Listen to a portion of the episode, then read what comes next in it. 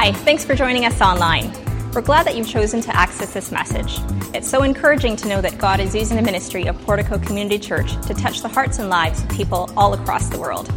If you have a story to share or a prayer request, we would love to hear from you at info at porticocanada.ca. To support our ministry, you can donate online by clicking on the donate button at the top right of your screen. Once again, we're so glad that you've joined us. It's our prayer that this message from God's Word will deeply impact your life. Welcome. It is so good to have you with us. My name is Rick. I'm the campus pastor here. Portico is one church, one message, many expressions.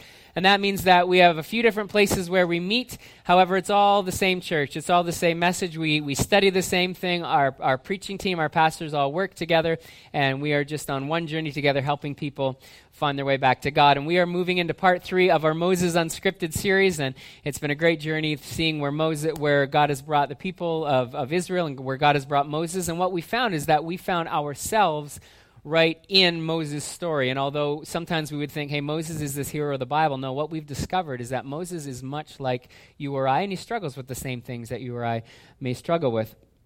Now, if you've ever been into a counseling session, if, if you don't know, I'm also a, a trained CBT therapist, and I uh, still meet with clients regularly in the in the community, and meet with some people in the church as well. But we we have a thing called that we just call a stress scale, and each event in your life is assigned a certain number of points. And there's, there's different scales that, that, that different people will use, but there's a generally um, agreed upon number that we have assigned to many of the, um, many of the higher stress or higher um, emotional activities in our lives. And if you accumulate 300 points, then a therapist would say, you know, you're, you're potentially in a danger spot for having a mental health issue. If you score between 150 and 299, it still puts you in the risk zone. Now, I'm going to I'm going to say I'm going to put up a scale. No self-diagnosing this morning, okay? if you if you think that you may see some of these events I- in your life and you think you may be moving towards the um, moving towards the 150 or the 200 or the or the or the or the 300 points, then um, you can come and have a chat and we'll recommend somebody, but uh, no self-diagnosing. Okay, so uh, Andrew, go ahead and throw up uh, that that uh, that stress scale this morning. Or oh no, we're in the midst of doing something. Oh no, we are there. Okay, so the the number one stressful um, activity that we have found to be uh, causing a great deal of emotional response in people's lives is death of a loved one, death of a spouse, and that'll that'll tick off at 100 points, and that puts you more than halfway to put in the potential risk zone separation of marriage or in a long-term relationship uh, is uh, is 70 you got 73 there. It's labeled there as divorce. But any really separation of a long-term r- long-term relationship if you'll notice just getting married is actually 50 so getting married is, is two-thirds as stressful as separating from marriage. Entering a new relationship what does that tell us? Entering a new relationship is stressful. It changes the way that it changes the way that we work. Major major injury uh, is up there around, around 50. Being fired from a job is up there around 50. And what we find is that any major life transition, so whether it's retirement, moving, new child, new job, moving to a new place, they all land between 35 and 50 points on the stress scale, or one third of the way to potentially having a challenge. What does that tell us? New beginnings are scary. New, new beginnings are challenging for us. How many people have lived in their current community for less than two years. You've, you've lived in this for less than two years. Less than one year. Less than like less than a month. Anybody? Anybody? Just see. We have, we, we, we, really, um, we, we really are a transient society. We're moving in. And out. Milton is one of these places where there's, we're growing by 5,000 people every month. So there's lots of new people coming in all the time.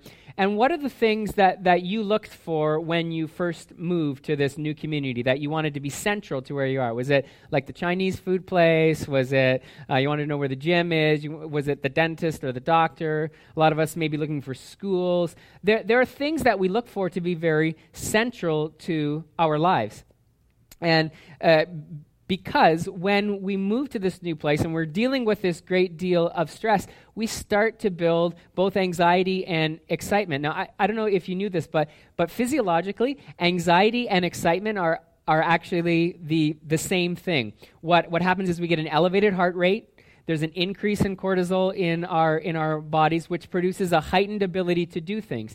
It's important in our lives when there's a fearful situation coming so we can react quickly. I don't know if you've ever heard of those situations where like a parent has been able to lift a car off of their off of their child or the, you got this extra speed to run away from an animal that was attacking somebody. If you ever read some of these crazy stories you think how do we do that? Well when we have these feelings happening we have an increase in cortisol, we're, we're able to do things that we maybe once weren't able to do.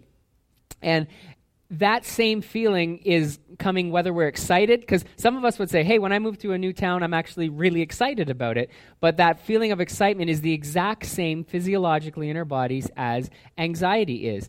And one of the one of the amazing things is that I was reading part of this uh, study is that when people characterize it as excitement, they were able to perform s- between 17 and 22% better than when they characterized that feeling as anxiety. So nothing changed. It's the same feeling, the same stress, the same hormones happening in your body. But when you characterize it as, hey, I'm excited about this, they achieved 22% better on math tests we should tell our kids this, right? You're not you're not worried about math. You're excited about math.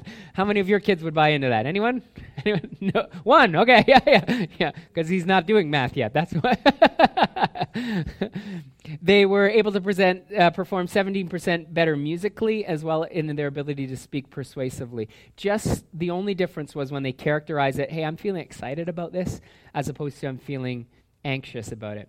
But the point being that new situations have the potential to push us to new heights, or they have the potential to totally derail us. 22% on a math test. Think about that. Where would that have put you? Anybody anybody got like under 70 on your on your like your final math exam? Like you got under 70? So if you finished between 50 and 70, that 22%, yeah, that moves you from pass to fail. It has the ability th- those feelings that happen in our bodies can't have the absolutely uh, uh, have the ability to absolutely derail what we're doing or push us to brand new heights. So as we get into part 3 of Moses unscripted, we're going to look at how Israel set up their living situation. They're now in the wilderness. They're not going to get to their to their new place to live for another 39 years. And there's approximately one and a half to two million people camping at the base of a mountain. And Moses goes up onto this mountain and he disappears for 40 days to have some one on one time with God. And God begins to tell Moses all throughout this passage. We're going to be in Exodus 19 for a bit this morning. So if you want to open up your Bibles, uh, you, can, um, you can go to Exodus 19 or you can go there in your devices. And we're going to read some, we're going to read some verses there. But over and over, you're going to hear God say, and you're, you're, this is what you're to tell the Israelites to do. So Moses is up on the mountain 40 days. He's having one on one time with God, and he begins to give specific instructions on how they were to structure their camp. And people would have been very nervous and people would have been very excited because all of life was about to change. Everything about how they were structured was about to change. And that's why I wanted to be sitting here much more central to you this morning because I wanted to throw a few people off that usually sit. Well, I can't sit here now. Should I sit here? I've got to turn my head differently. These are the feelings that they would have had on a much greater scale because all of life is about to change and they're trying to decide what's going to be central to the way that we live our lives. So let's go to Exodus 19, verses 1 and 2. Just off the bat, here's what it says. On the first day of the third month, after the Israelites left Egypt, so they're only gone three months, on that very day they came to the desert of Sinai. Sinai is the mountain, they're in the desert plains just below it. After they set out from Rephidim, they entered the desert of Sinai, and Israel camped there in front of the mountain. So, what are we going to learn from how from uh, what they did to uh, set up their community? Well, the first thing is this: is that that God intentionally began to bring together a sense of community. And if you're filling in blanks, that's your first one there: community. When when we moved here, like I said, there there are some things that we wanted to make sure we knew. We we wanted to find a new doctor. We wanted to find a new place to go and work out, run on the trails. We wanted to find our favorite restaurant. Some people literally choose their homes based on proximity to certain things. Did, did anybody change where they were going to move based on the school or based on something? Was anybody, or you don't want to Yeah, a few people, right? We say, no, I need to be close to this. And if my life, my house, if, if everything isn't close to what's important to me, then I don't even want to move here. And that can be, in, in our day and age, that can be a $100,000 decision, right? but it's that important that we want to put our lives close to that. Well, God instructs Moses specifically on how they're to establish their community.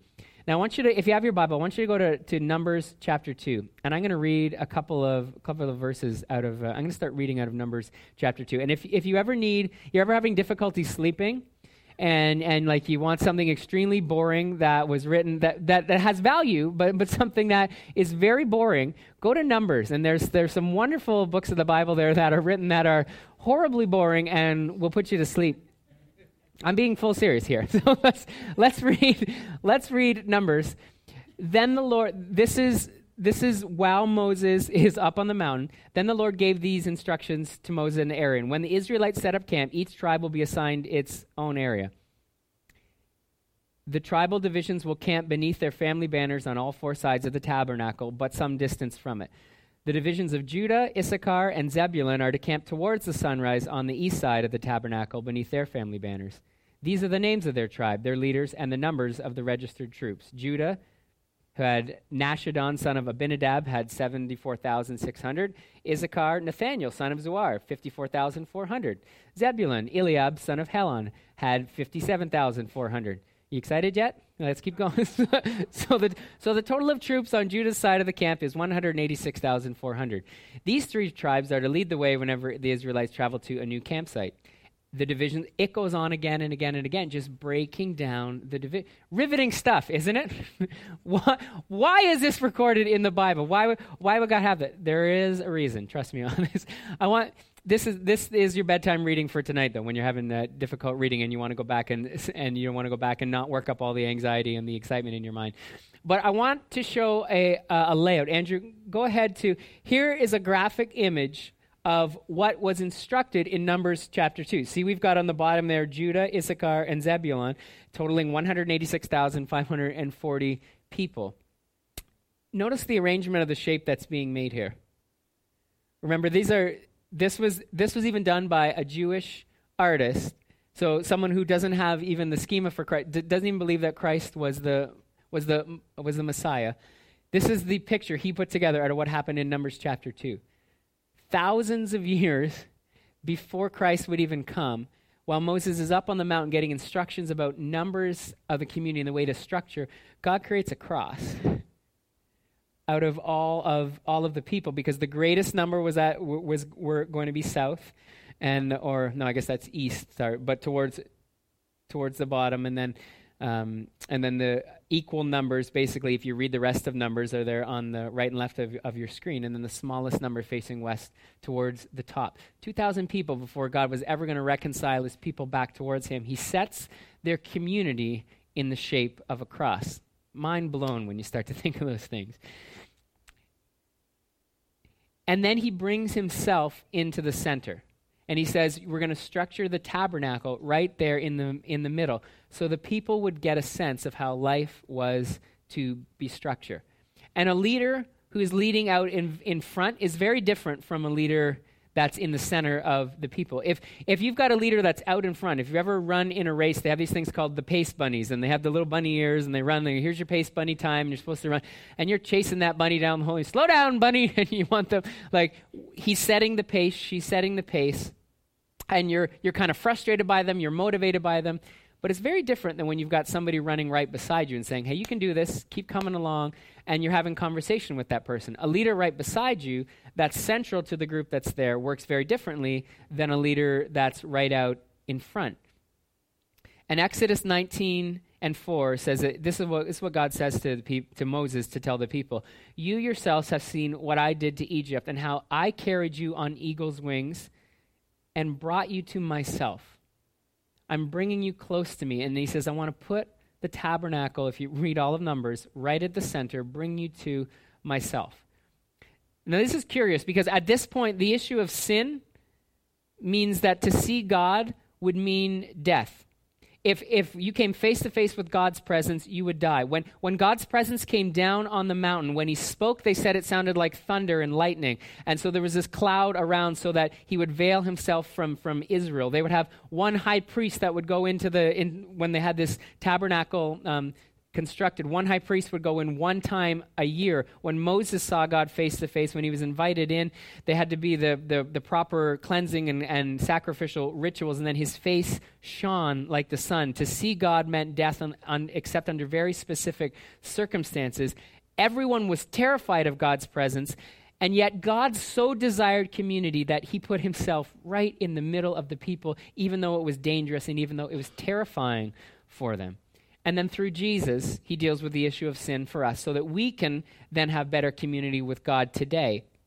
And we have the Holy Spirit resident right in us, regardless of what it was going to cost. It was always God's plan to have community with his people. Look what it says in Ephesians 1 and 5. God decided in advance to adopt us into his own family. This is, he set the people, he set his nation up as a cross, giving them the picture that God had already decided he was going to bring him to himself in advance through Christ Jesus. This is what he wanted to do, and it gave him great pleasure. And worship with God, church lived out together. We often reduce it to an event that we attend, and we go, I, I attend church. And we have a stage, and there's people that are up on, on stage, and there's a speaker that's up on stage, and there's, there's a certain time. But it was never designed to be done that way. And God brings himself right to the center of that community.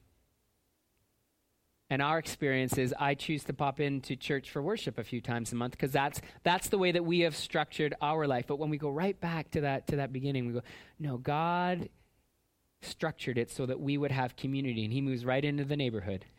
And you know he still wants it to be that way.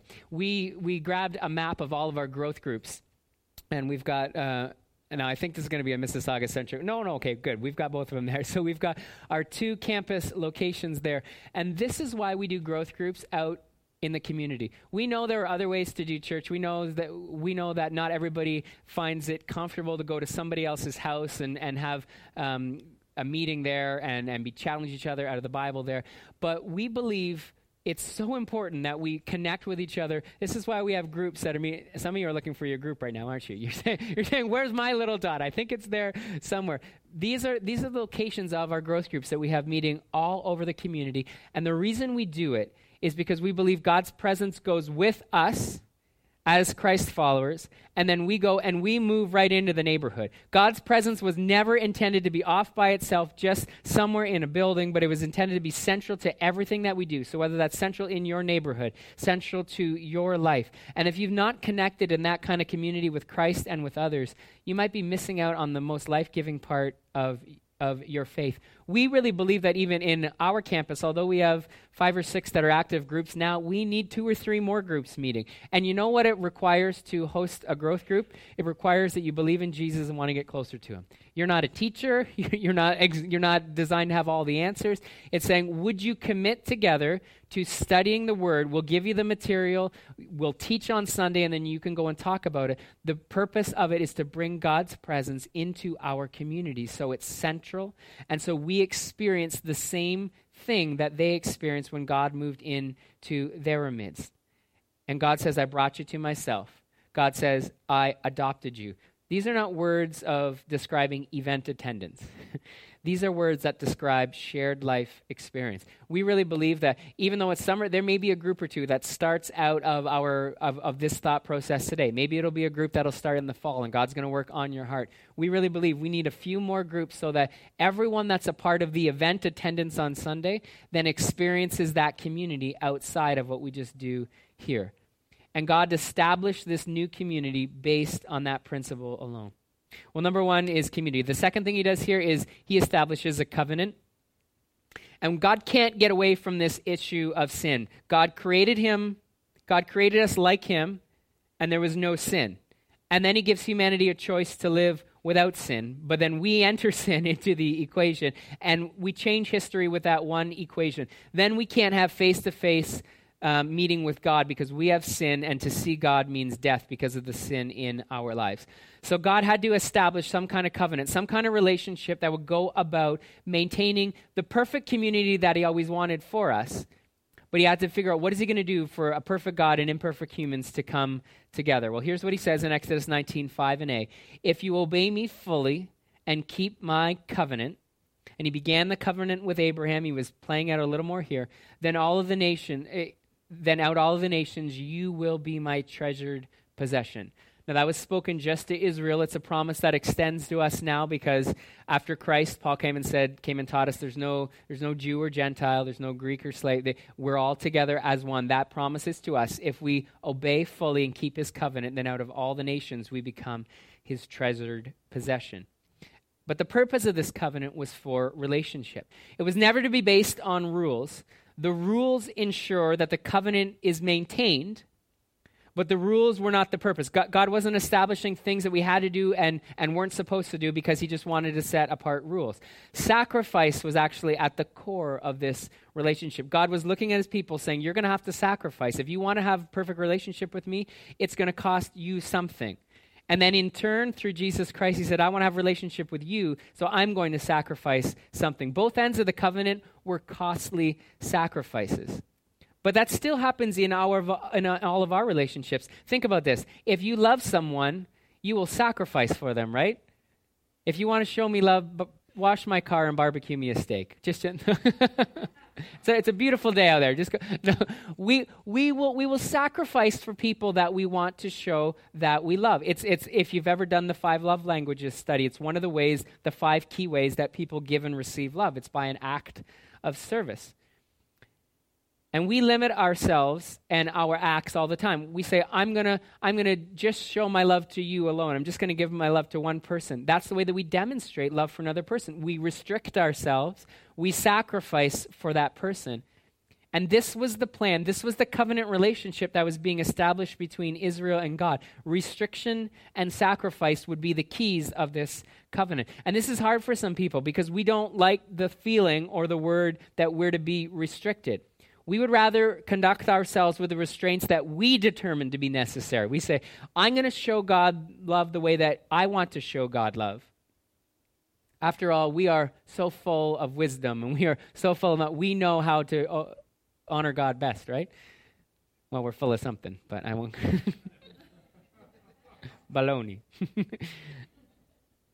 so on the mountain, God lays out these Ten Commandments, these ten rules of conduct and we've and he gives it to Moses on these on these two tablets.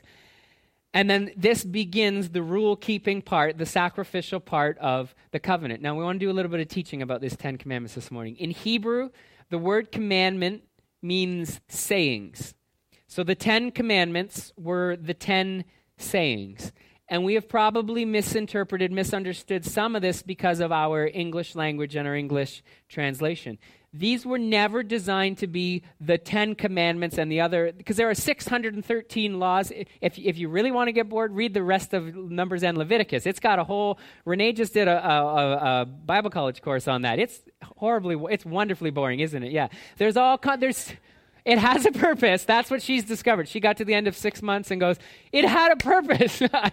I read all that for a reason. There are 613 commandments in there. These 10 are the ones that we highlight, but because they were given in this 10 in this grandiose way. But these are the 10 sayings. And well, if you really begin to study it, what you understand is that these are the larger buckets. And if you go through the 613 laws that were given for the Jews to follow, each of them actually fall underneath one of these 10 buckets. So that these, these aren't the 10 you're supposed to do, and the rest, like, you can do whatever you want as long as you keep these 10. No, there's a whole bunch of ways to honor and follow God. And these 10 sayings were, were kind of the larger groupings of where we are to follow God. And if, and, and if you break it down even, even more, the first five are the way that we honor God and the, or, or is our relationship to God. And the second five are the way that we relate to other people that thou shalt have no other gods before me. It's just us and God. Don't make any graven images, so don't worship an, an idol. Don't take the Lord's name in vain. Don't give worship. Don't use God's name and as an act of, of, of cursing or, or promising. This is just for worship. Remember the Sabbath day. Here are the two where we miss sometimes. The Sabbath day, when we rest, when we take a break from our work, that's actually our worship to God. Why? Because God created in six days and then He rested on the seventh. And when we rest, we are remembering God's rhythm. So just listen, just going and having a nap this afternoon, that is worship. There. Who needed to hear that this morning, right? yeah, yeah. I am worshiping. Do not leave me alone. You're washing my car and making my steak, right? You are you are showing love and I'm worshiping. So this is a wonderful thing. We, but when but when when we rest, we honor God. The last one here uh, on the way that we relate to God, honor your mother and your father. The Hebrew rabbis, um, or the Jewish rabbis, understand it this way God is our Father who is our giver of life. And when we honor those who gave us life, we're honoring God. And it's that same relationship. And the first five, this is why they're written on the two tablets. God wouldn't have left this to chance. He wrote five on one tablet, the way that we have a relationship with God, the way that we honor God, just one to one that way. And then five that we're not to kill, commit adultery, steal, lie, and, and covet, become, become jealous. And these are the, the buckets of conduct that he gives us.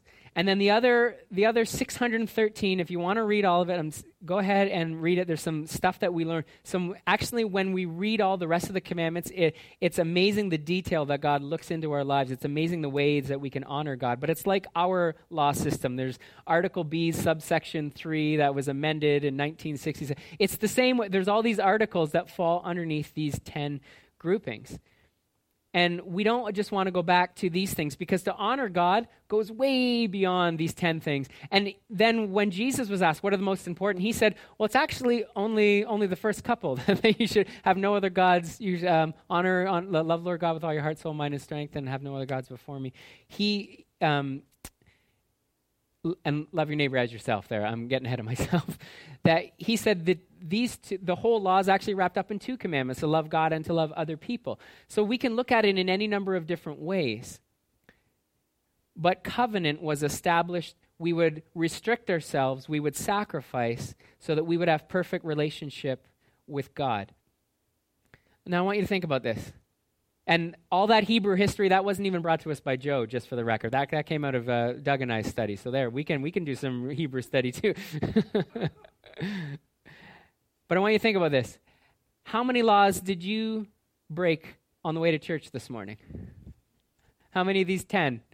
Or how many of the, even how many of the two, to love God and to love others, did you break on the way to church this morning? Did, did you drive by somebody else's car and go, man, I wish my car was not like loud and breaking down? Or did you drive by Chris's bike and think, oh, I just need, I need a bike like that?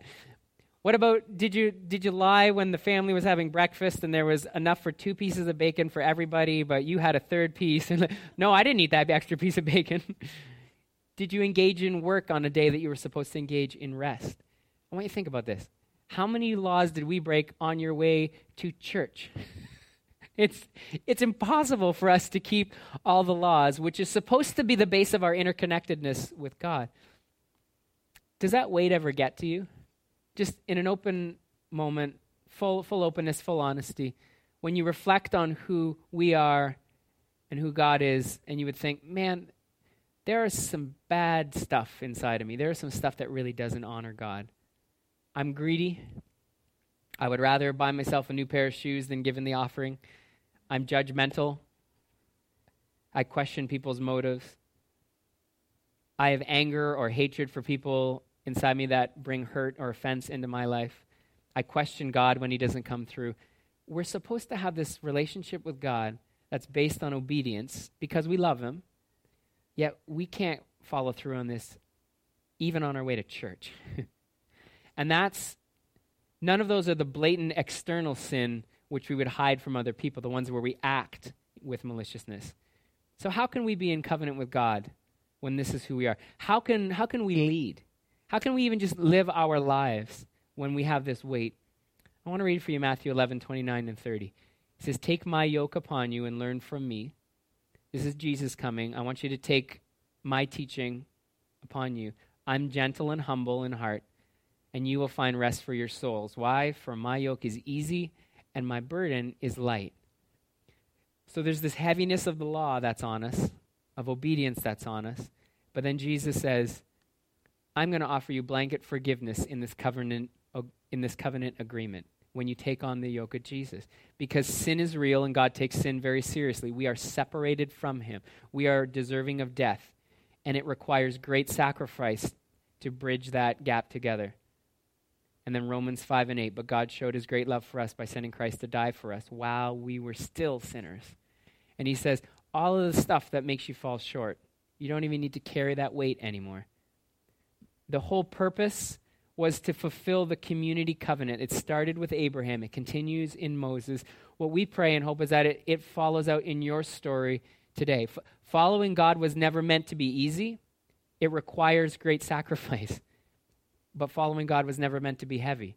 It was never meant to give us guilt because he recognized that we couldn't do it. So he said, I choose to limit and sacrifice myself because I love God, and I recognize that when I fall short, Christ has already made provision for me to come back together through the work of the cross, which was established in even the way the Israelites set out their community.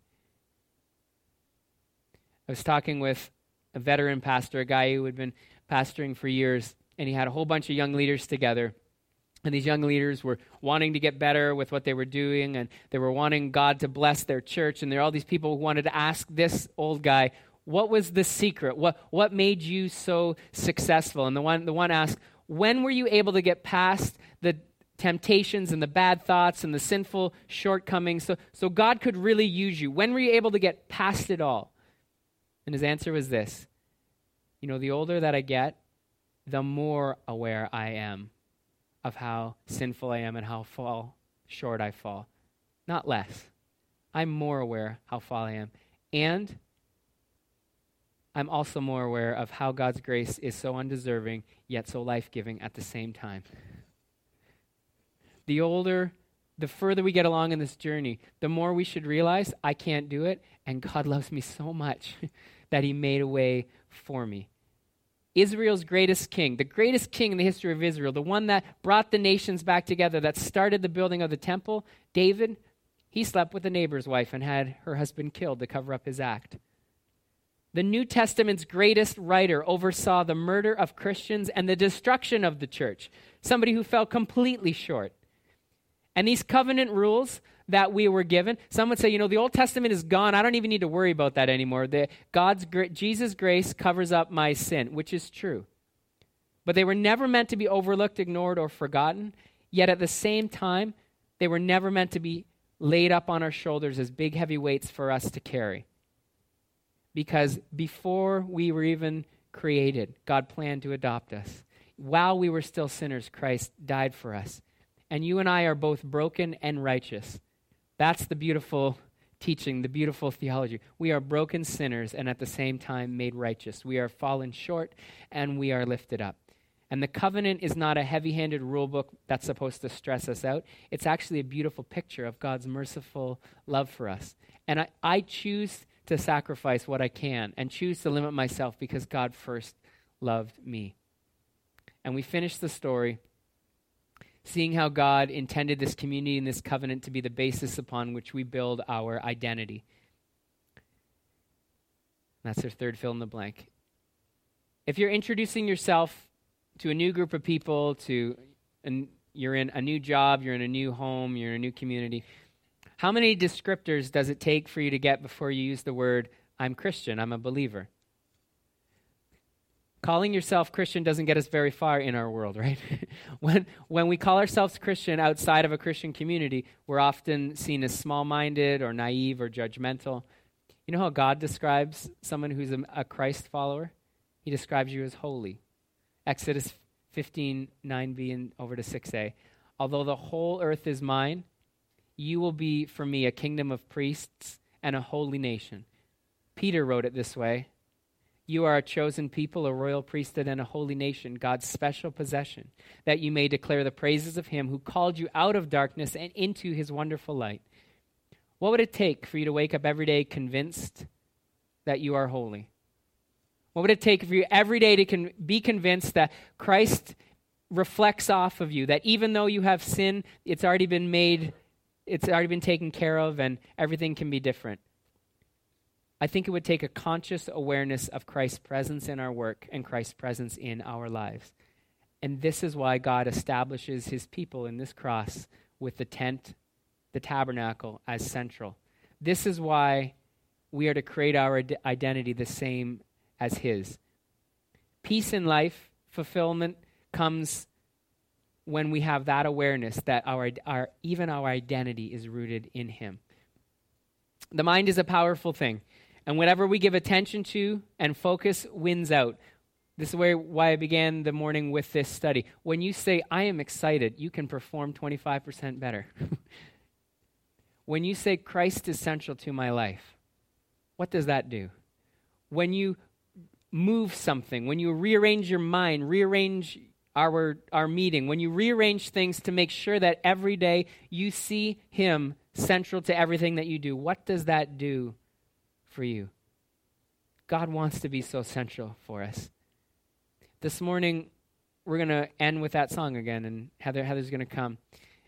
And we're going to respond with a song that just says, Jesus, I want you to be the center. And I don't know what that I don't know what that's going to mean for you.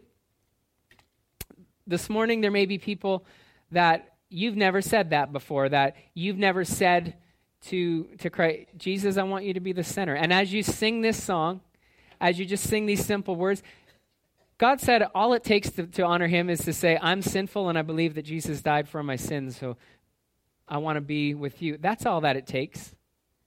For some of us, it'll be we've been following God a long time, but there's been a bunch of other things that have become central, central to our lives.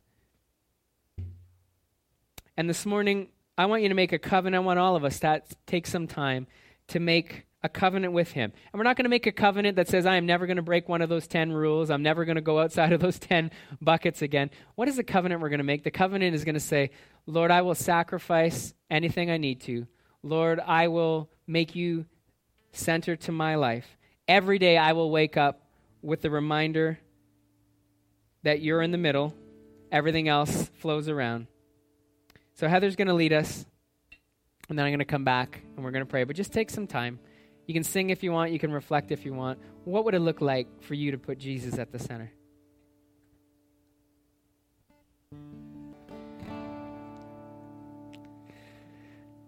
And what I love about God and the Holy Spirit is that He will speak to each one of us individually. And I just want to pray for you this morning that whatever the Holy Spirit's speaking to you, you have the ability to respond. This is in your notes, Exodus 19. I love how the people respond even, even with the, the terrifying presence, the thunder, the lightning coming into the mountain, even with, even with that fear and that excitement and all that energy, here's what they say. The people responded, We will do everything the Lord has said. And so Moses brought their answer back to the Lord. Let's pray. Lord, I thank you that you are speaking to our hearts individually this morning. Lord, I thank you that um, we serve a God that is so personal and speaks in quietness of moments through a song, through a scripture, through a soft voice in our heads and in, in our minds. Lord, we know how you're calling us to respond. So, Lord, I pray for people this morning. God, if you are asking us to make a direct change in the name of Jesus, would you give us the ability to make that change? Lord, if you're asking us to take a step of faith that we had never taken before, Lord, I pray that we have confidence that even though we don't know exactly how things will work out, you'll be there. You'll come through. You're real, Lord. Lord, if you're asking us to stay steady, in a time of, of, of what's seeming to be chaos all around us, and maybe we would react improperly. Lord, I pray you give us the confidence to remain steady. Lord, whatever it be, in the name of Jesus, I pray by the power of the Holy Spirit that we would be able to respond as you're calling to our hearts this morning. Lord, we love serving you. Lord, I pray that uh, there would be no guilt for anyone this morning that would, that would feel like they've fallen short, that they've let you down, Lord. The message of the Ten Commandments, the message of the covenant that you made for us is not, is not one of guilt. It's about one of true love and laying down our best for you, Lord. God, thank you for um, the ability to meet together, and, and um, I, ch- I pray, Lord, that we have the, the ability and the confidence and the strength to live out what you're saying to us now in the name of Jesus. Amen. Amen.